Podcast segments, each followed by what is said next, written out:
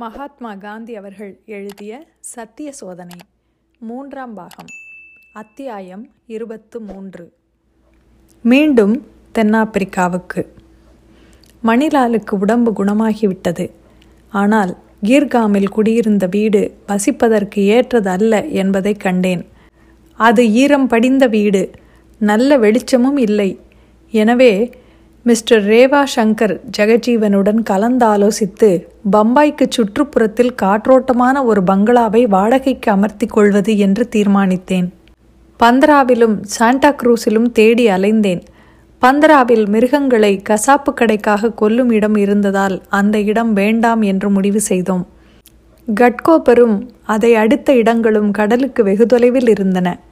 கடைசியாக சாண்டா குரூஸில் ஒரு அழகான பங்களா கிடைத்தது.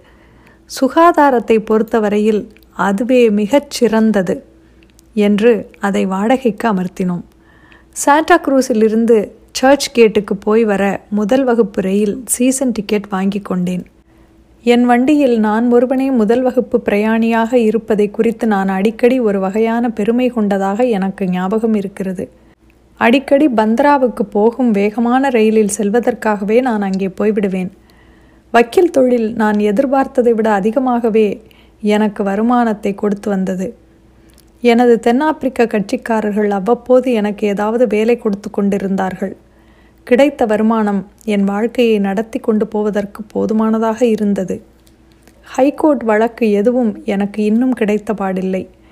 அந்த காலத்தில் பயிற்சிக்காக நடந்து வந்த சட்ட விவாத கூட்டங்களில் பங்கெடுத்து கொள்ள நான் என்றுமே துணிந்ததில்லை எனினும் அந்த கூட்டங்களுக்கு போய்க் கொண்டிருந்தேன். அவைகளில் ஜமியத் ராம் நானாபாய் முக்கியமாக பங்கெடுத்து கொண்டது எனக்கு நினைவிருக்கிறது. மற்ற புது பாரிஸ்டர்களைப் போலவே நானும் ஹைகோர்ட்டில் நடக்கும் விசாரணைகளை கவனிக்கப் போவதை வழக்கமாக்கி கொண்டேன். அப்படி அங்கே போய்க் கொண்டிருந்ததன் நோக்கம் என் அறிவை வளர்த்து கொள்ளுவதை விட கடலிலிருந்து நேராக அடித்து கொண்டிருக்கும் நித்திரையை அழிக்கும் இன்பக் காற்றை வாங்குவதற்காகத்தான். இந்த சுகத்தை அனுபவித்து வந்தவன் நான் ஒருவன் மாத்திரம் அல்ல என்பதையும் கவனித்தேன். அது ஒரு நாகரிகச் செயலாகவே ஆகிவிட்டதால் அதை குறித்து வெக்கப்பட வேண்டியது எதுவும் இல்லை என்றாலும் ஹைகோர்ட் புத்தக சாலையை பயன்படுத்தி கொண்டேன். பலருடன் புதிதாக பழக்கமும் ஏற்பட்டது. சீக்கிரத்திலேயே எனக்கு ஹைகோர்ட்டிலும் வேலை இருக்கும் என்று தோன்றியது. இவ்வாறு ஒரு புறத்தில் என் தொழில் சம்பந்தமான கவலையே நீங்கிவிட்டதாக கருதினேன். மற்றொரு புறத்திலோ என் மீது சதா கண் வைத்திருந்தவரான கோகலே எனக்காக தமது சொந்த திட்டங்களை போடுவதில் சுறுசுறுப்பாக இருந்து வந்தார். ஒவ்வொரு வாரமும் இரண்டு மூன்று தடவைகள் என் அலுவலகத்திற்கு வருவார். நான் அறிந்திருக்க வேண்டும் என்று அவர் கருதும் நண்பர்களுடனேயே அவர் எப்பொழுதும் வருவார். தாம் செய்து வரும் வேலையின் தன்மையை குறித்து அவ்வப்போது எனக்கு சொல்லி வருவார். என் சொந்த திட்டங்கள் எவையும் நிலைத்திருக்க கடவுள் என்றுமே அனுமதித்ததில்லை என்றுதான் சொல்ல வேண்டும். என் திட்டங்களை அவர் வழியில் அவரேதான் தீர்த்து வைத்து கொண்டிருந்தார். நான் எண்ணியவாறு நான் பம்பாயில் நிலைத்து விட்டதாக தோன்றிய சமயத்தில் எதிர்பாராத விதமாக தென்னாப்பிரிக்காவிலிருந்து எனக்கு ஒரு தந்தி வந்தது. சேம்பர்லைன் இங்கே எதிர்பார்க்கப்படுகிறார். தயவு செய்து உடனே திரும்பி வாருங்கள் என்பதுதான் அந்த தந்தி. நான் வாக்களித்திருந்தது நினைவுக்கு வந்தது. பிரயாணத்திற்கு எனக்கு பணம் அனுப்பியதுமே நான் புறப்பட தயாராக இருப்பதாக பதில் தந்தி கொடுத்தேன். அவர்களும் உடனே பணம் அனுப்பி விட்டார்கள். என் அலுவலகத்தை கைவிட்டுவிட்டு தென்னாப்பிரிக்காவுக்கு புறப்பட்டேன். அங்கிருந்த வேலை முடிய ஓர் ஆண்டாவது ஆகும் என்று எண்ணினேன். எனவே பம்பாயில் பங்களாவை அப்படியே வைத்துக்கொண்டு என் மனைவியையும் குழந்தைகளையும் அங்கேயே விட்டு சென்றேன்.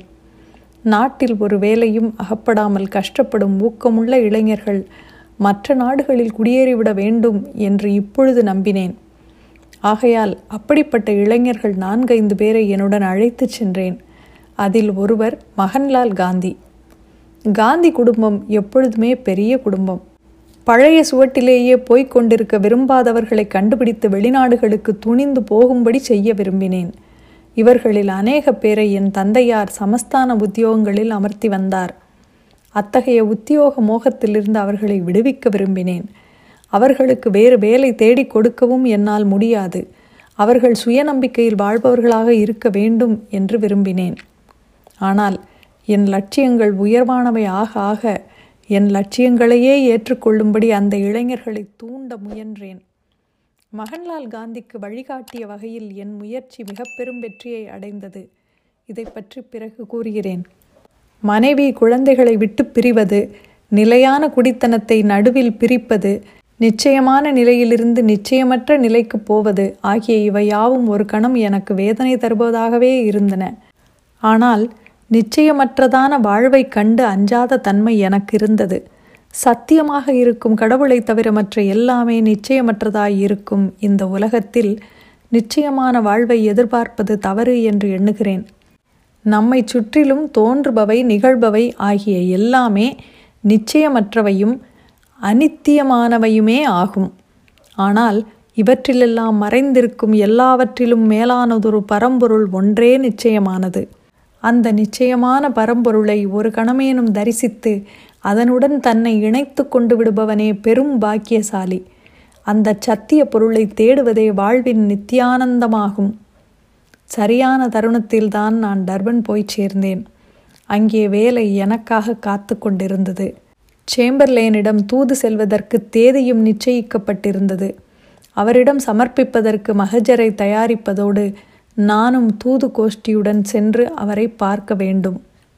இத்துடன் மூன்றாம் பாகம் அத்தியாயம் இருபத்து மூன்று நிறைவடைகிறது.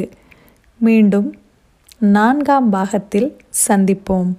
நன்றி.